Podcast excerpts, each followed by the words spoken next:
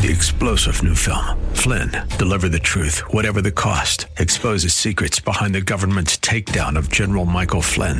Flynn knew what the intel world had been up to. He ordered the first audit of the use of contractors. This set off alarm bells. He told the truth. He was the most dangerous person for Donald Trump to hire. They had to get rid of Flynn. Flynn, Deliver the Truth, Whatever the Cost. Available now. Watch it today. Go to Salem Now dot com. Salem Now dot com.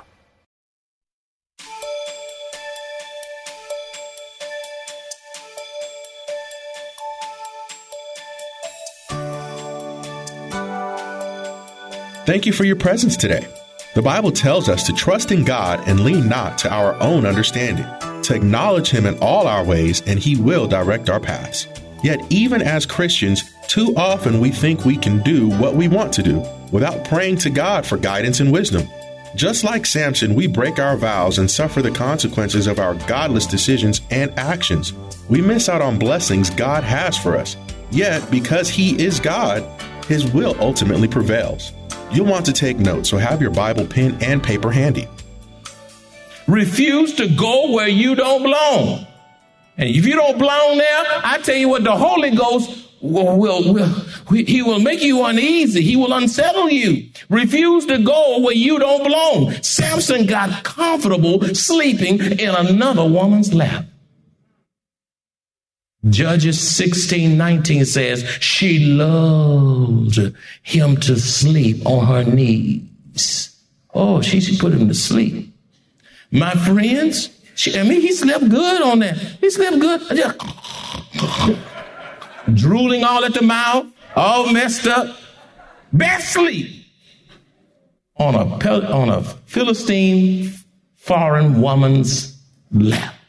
My friends, so many have fallen into sin by living a licentious life, sleeping in another woman's bed that's not your wife or your husband, vice versa. If you don't belong where you are, then why are you there? Huh? Some of y'all scared to write that down. It's too much conviction. If you, let me say it again. Yeah, you, you got the point. If you don't belong where you are, then why are you there? If you are a Christian, the Holy Spirit will make you so uncomfortable to the point, to the point that you feel uneasy, you will feel guilty, and your conscience won't allow you to enjoy yourself there. You won't enjoy yourself because the Holy Ghost won't let you enjoy yourself. If you are not uncomfortable in your sin, you need to ask yourself why. Places in which you don't belong and activities you must not participate in include going to adult entertainment and strip clubs. You say, I'm going in there to witness. No, you're not. Stop lying. That's right. Stop lying. You got a lot of places you can witness. You're going to go in there and witness. No, you you entangled. You're not witnessing. Go, go, going to adult entertainment and strip clubs, gambling at, at casinos with the Lord's money, premarital and extramarital sex, pornography, homosexual relationships, drugs, drunkenness, gang activities, and cohabitating or shacking up without a marriage license. Beloved, cohabitation may be popular because everyone is doing it, but sin is still sin. My wife and I were eating at a restaurant, and I'm not going to say this little city just outside of town. You say, what little city? I ain't going to tell you. Okay? And so with this young man, I just, you know, we always engage in conversation. So uh, so I said, uh, are you, are you, he said, uh, I asked him, uh, are you married? He said, I'm a, I'm a family man. You know, and he said about, talked about his children and all of that. But as I talked a little bit longer, discovered he wasn't married with, with a license. And I said, well, you know, when are you going to get some license? You know, I, you know, I'm just, well, he kind of got a little uneasy. I mentioned license. You know, if you, if you are a family man, you ought to be licensed. Say license. You get license for dogs and cats to even have trees cut. You get license for everything. Huh?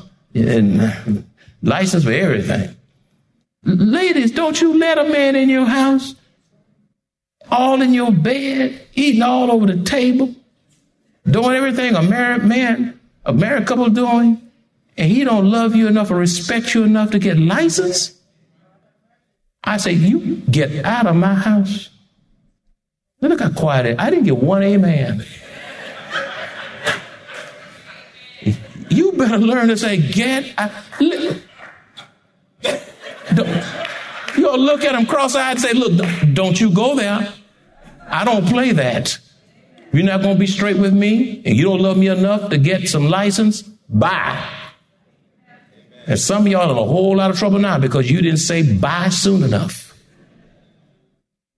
Sin is still sin. For those of you who are thinking about dating and marriage, be very discerning and patient. Be very discerning and patient as to whom you will cultivate a relationship with. It takes time to learn people and even longer to discover their true motives. It takes time to learn people. You don't learn people in three weeks. We've been dating three weeks. What is that? And then it takes even longer to, to, to learn their true motives. Samson loved Delilah, but she really didn't love Samson and wasn't the least bit interested in him. She only wanted the silver from the Philistines. She wanted some money, honey. In Judges chapter sixteen, verses four and five and verse eight and verse eighteen, it says, after it happened that he loved a woman in the valley of Sorek, whose name was Delilah. And the lords of the Philistine came up to her and said to her, entice him and find out where his great strength lies and by what means we may overpower him, that we may bind him to afflict him. And look, underline this, and every one of us will give you eleven hundred pieces of silver. Wasn't about loving him, was all about the money. All about the money. Folks say they love you and all they want is your sex. They, want to, they say they love you. They just want to tangle themselves and then yank themselves from you and take half the assets. Verse eighteen, when Delilah saw that he had told her all his heart. Underline that now. All his heart. She sent and called for the lords of the Philistines, saying, come up once more, for he has told me all his heart. So the lords of the Philistines came up to her and brought the money in their hand. My friends, so many people get married because the person they desire to marry has something that they want or something that they like, like popularity. They're popular. They want them because of their good look. Ooh, she's so pretty. Man, she'll eat you alive. Hey, it's not just about looks. That man kept all kind of biceps and, and, and, no, and no precepts. It's not about biceps. It's about pre. Say pre. Precepts. Biceps. Biceps is not going to keep you. Use the biceps and knock all your teeth out. You don't know the Lord. It's not about popularity. It's not about good looks. You don't marry folk for status, and you don't marry them for money. My mar- my wife didn't marry me because I had a lot of money, and she didn't marry me because I had biceps. You, you know that by now. She married me because the Lord told her I was going to be her, her husband, and I knew that I knew God was directing me toward her. It was a God thing. That's how we can be married thirty-eight years and counting. Amen. You ought to clap on that. You ain't got a pastor up here been married four or five times and now who is this lady? Every odd year, every other year, it's another lady. Wow, that man got some juice. What y'all laughing at? I want you to hear this. Stop laughing and write. The oh, that's what you gotta apologize. You just it's conviction. Conviction sometimes make you cry, sometimes make you laugh. The only person you should marry is the one who is from the Lord for you. Huh? Did you get that? The only person you should marry is the one who is from the Lord for you. You say, well, He's big. Listen, God can refine him. Uh, you say, well, he don't have the education that I would like for him to have. He's bringing the money home. You know, everybody's not to have a college education. He got, he got, he's a brick mason, uh, good yard man, make money. There are folk who do lawns make more than folk who teach. Life circumstances uniquely affect people differently. Yet God's love, grace, and mercy are limitless. The good news is God's word is uniquely sufficient. He knows what to do in every situation. He made us, and he knows us better than we know ourselves. The Bible tells us to trust him, lean on him, and to acknowledge him, whether it's a success, a setback, or a failure, no matter what it is. God will order our steps when we depend on him and him alone to uniquely perform his good and perfect work within us. Listen as Pastor Rander continues. Amen. There are folk who got great skill sets without degrees. It's not all about a degree. Now, nothing wrong with a degree. Get get them if if if that's if that's what the Lord is leading you. But it's not all about a degree. You don't want the smartest man. You want a Christian man. You want a Christian woman. You want a holy man, a holy woman. You want somebody with standards. Somebody who who loves the law of God. So the only person, and some, stop being. Oh, thank you, Lord. This is not on paper, but. Uh, you, you, your, your child brings somebody home and he's black and she's Hispanic or vice versa. Well, I thought you were going to marry in your race. Leave them alone. You got, leave them alone. You got folk who are in the same race that's killing each other. K- killing each other in the same race. Killing each other. That's right. They both saved. They both love the Lord. Say thank you, Jesus. They're not, it's not a man and a man coming in your house, a woman and a woman talking about this is the love of my life. I, listen, I'll take, I, I'll take interracial marriages any day. That's right. Love does no colors. That's right. That's right. Y'all need to get over yourself and leave racism out of this business.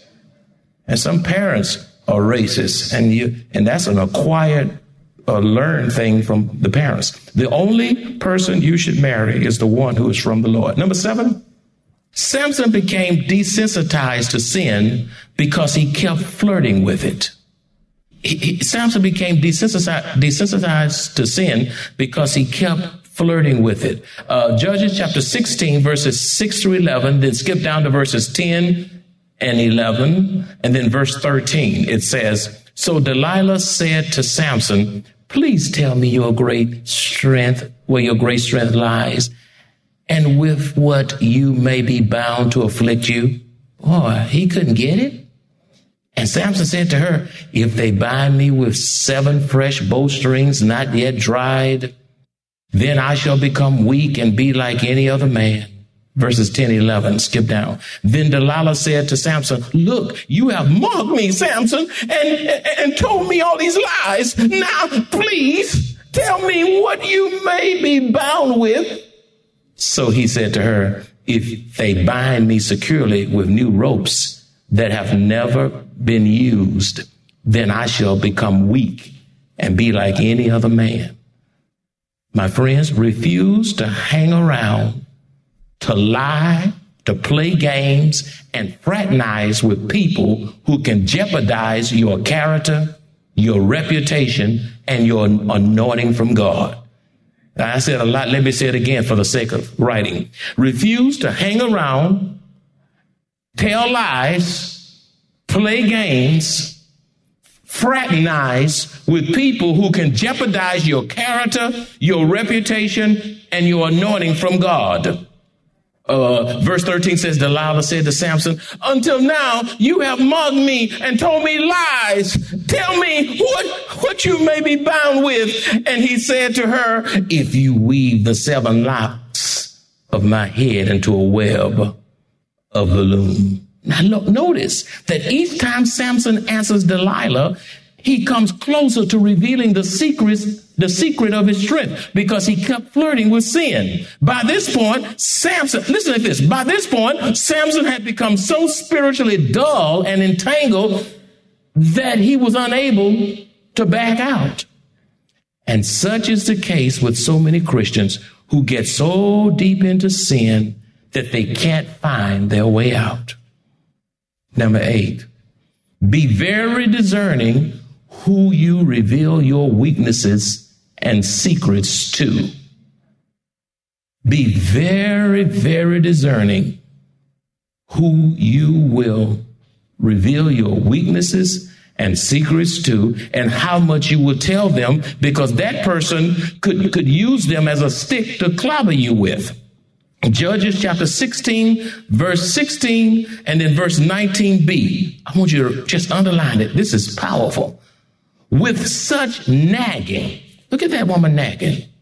With such nagging, she prodded him day after day, Monday, Tuesday, Wednesday, Thursday, Friday, noonday, evening. Help me, tell me. She nagged him day after day. You know what? Until he was sick to death of it.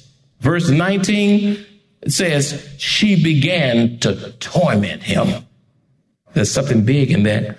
Refused to buckle under pressure and give in to that which is for, forbidden by God. You got people who will pressure you. Refuse to buckle under pressure and give in to that which is forbidden by God, to your own spiritual and physical de- detriment, such as someone pressuring you to have sex, someone pressuring you to lie, to cheat, to steal, seeking to please those who are self-centered, ma- manipulative, and controlling. They will just drive you out of your mind. You only embolden those who are not satisfied until they get their way. That's right. You only embolden those who are not satisfied until they get their way. Learn to say no and boldly stand your ground. Look how quiet it is in here now. If not, you will end up compromising your godly values, which will result in guilt, depression. If you keep compromising, giving in, giving in, you, you'll end up in guilt, depression, discouragement, spiritual regression, and so much more. In other words, Delilah had become abusive to Samson. Day after day, nagging him till he, he was sick. What do you do when you find yourself entangled in an abusive relationship? Write this down. I know I can, I can sense you're listening. What do you do when you find yourself entangled in an abusive relationship? First of all, be mindful that there are different kinds of abuse. Just, just to name a few, you, you, you have, you, you have physical abuse. There's sexual abuse. There's verbal abuse. There's emotional abuse. And then you don't, we don't say this one, but this is true too, true too. There's also financial abuse. You say, how is that? Where someone controls the money in the home to the degree that the, that the other spouse cannot spend anything without permission or feeling guilty. What'd you need that for? How much that? I gave you two dollars and fifty cents. Wasn't that enough? My friend, if you are in an abusive relationship, then here are some things you should do. Write these down, because you and those who cross your paths will need them. There's abuse going on all over the church, all in society, and you need to give them a timely word from the Lord. Here's what you do. Number one, if you are in a life-threatening situation, then you must immediately separate yourself. Don't let any man knock one tooth out at a time. And you said, I took a vow to death do you part. But God didn't say lose your teeth in the process. Okay? They slapping you. They hitting you. They and so uh, if you if you feel like your life is in danger, you need to remove yourself immediately. Number two, if the situation is not life-threatening, then lovingly confront the abuser. If it is not life-threatening, don't just turn your head and say, oh, that's just the way he is or she is. If the situation is not life-threatening, then lovingly confront the abuser. Number three, refuse to snap in the heat of the moment or seek revenge against the abuser. Sometimes you can get, you can get, it's a wonder with the way that woman was nagging Samson and coming down on him and all the tormenting him and all of that. I mean, as strong as he was, he could have, boom, instantly he would have broke her neck. Some of these folk are in jail because they snapped. And people focus on the murder, but they don't know what led to the murder. Not that I'm justifying murder. Refuse to snap in the heat of the moment or seek revenge against the abuser. Before you hurt somebody, you need to, re- if you can't go any further, you're on the edge and you know you're about to lose it, back off, separate yourself for a period of time, find, find, find some place of refuge or safety and, and cool down so you can think. So, so, so really take this to heart.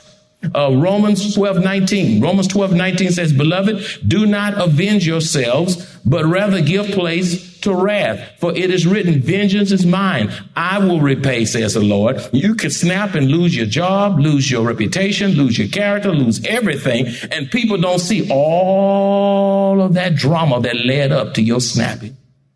Number four, seek help from someone you trust. And that's, that also means someone that can hold confidentiality and who has your best interests at heart.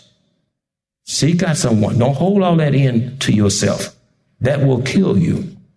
Number five, allow the word of God to encourage and comfort your heart. There are passages in scripture that will bring healing and rest and encouragement and comfort to your soul. Number six, seek biblical counseling. Seek biblical counseling. Go to those who know the scripture and can counsel you from the word of God. Number seven, cry out to God for wisdom and direction. Cry out to God for wisdom and direction. Cry out to God for wisdom and direction. And finally, but not the least, number eight, be bold and refuse to be paralyzed by fear. Because you're afraid of the consequences. You want to save your family. You don't want to see, you wonder what's going to happen to the children. Are you going to wonder what's going to happen? So many things involved. And, and this, a lot of times this happens even after the children are all gone.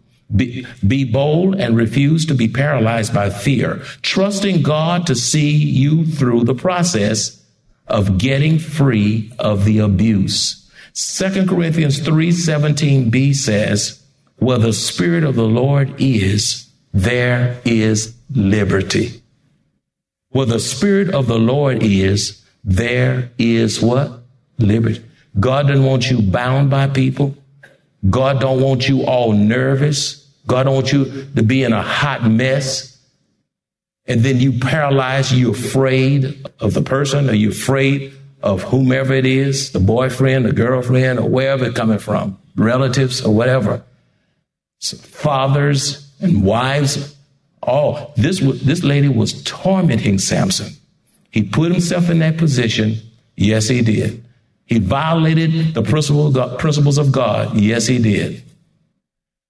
And he got himself entangled, and she abused him until she got what she wanted. And all God's children said, and Father, we thank you for this message. We love you, we bless you, and we worship you. Father, forgive our sins. Lord, this message had so much in it. It was written thousands of years ago, but yet so relevant today. We pray, Father, that you would move people up here who are hurting, who are abused, who are unchurched, or who are seeking a church home. Perhaps there's somebody here who's saved but don't have a church home. Maybe there are others here who are lost. We pray, Father, that this message would convict their hearts and that they would turn their hearts to you now. In Jesus' name. And all God's children said, you're here today without the Lord Jesus Christ. You're here today and you are at a crossroad and you got some major decisions to make. The Bible says, whosoever call upon the name of the Lord shall be saved. The Bible says, believe on the Lord and you shall be saved. You got to say, Lord, I believe that you are the very Son of God, that you died on the cross for my sins. You were buried for me. You rose for me. You coming back for me. I surrender my life, my soul, my heart to you. Father, you are the one I can tell all of my heart to, and you will help me and you will free me. And it is my prayer that you would come to Jesus now. Jesus want you free. There are you, there are those of you under my voice today, you are, uh, you, you, you, you're in bondage. You're enslaved by pornography. You're enslaved by technology. You're enslaved by the media. You're enslaved, uh, by, to gambling. You're enslaved to alcohol. You're enslaved to all kinds of things. But Jesus want you free so that you can serve God to the maximum of your potential and give him the best of your life. Right now. As committed children of the only true and living God, we walk by faith and not by sight. Life on earth is not easy. Yet, even in the midst of trials and tribulations, we have joy, hope, peace, strength, and God's blessed assurance as we face trials. Best yet, we look forward to hearing our Savior say, "Well done, thou good and faithful servant," and eternal life with our Lord and Savior. If you enjoy this kind of biblical teaching or would like to hear this message in its entirety, please visit us at Maranatha Bible Church, located at seventy-eight fifty-five East Loop sixteen oh four North in Converse, Texas, or call us at two one zero, eight two one, five six eight three.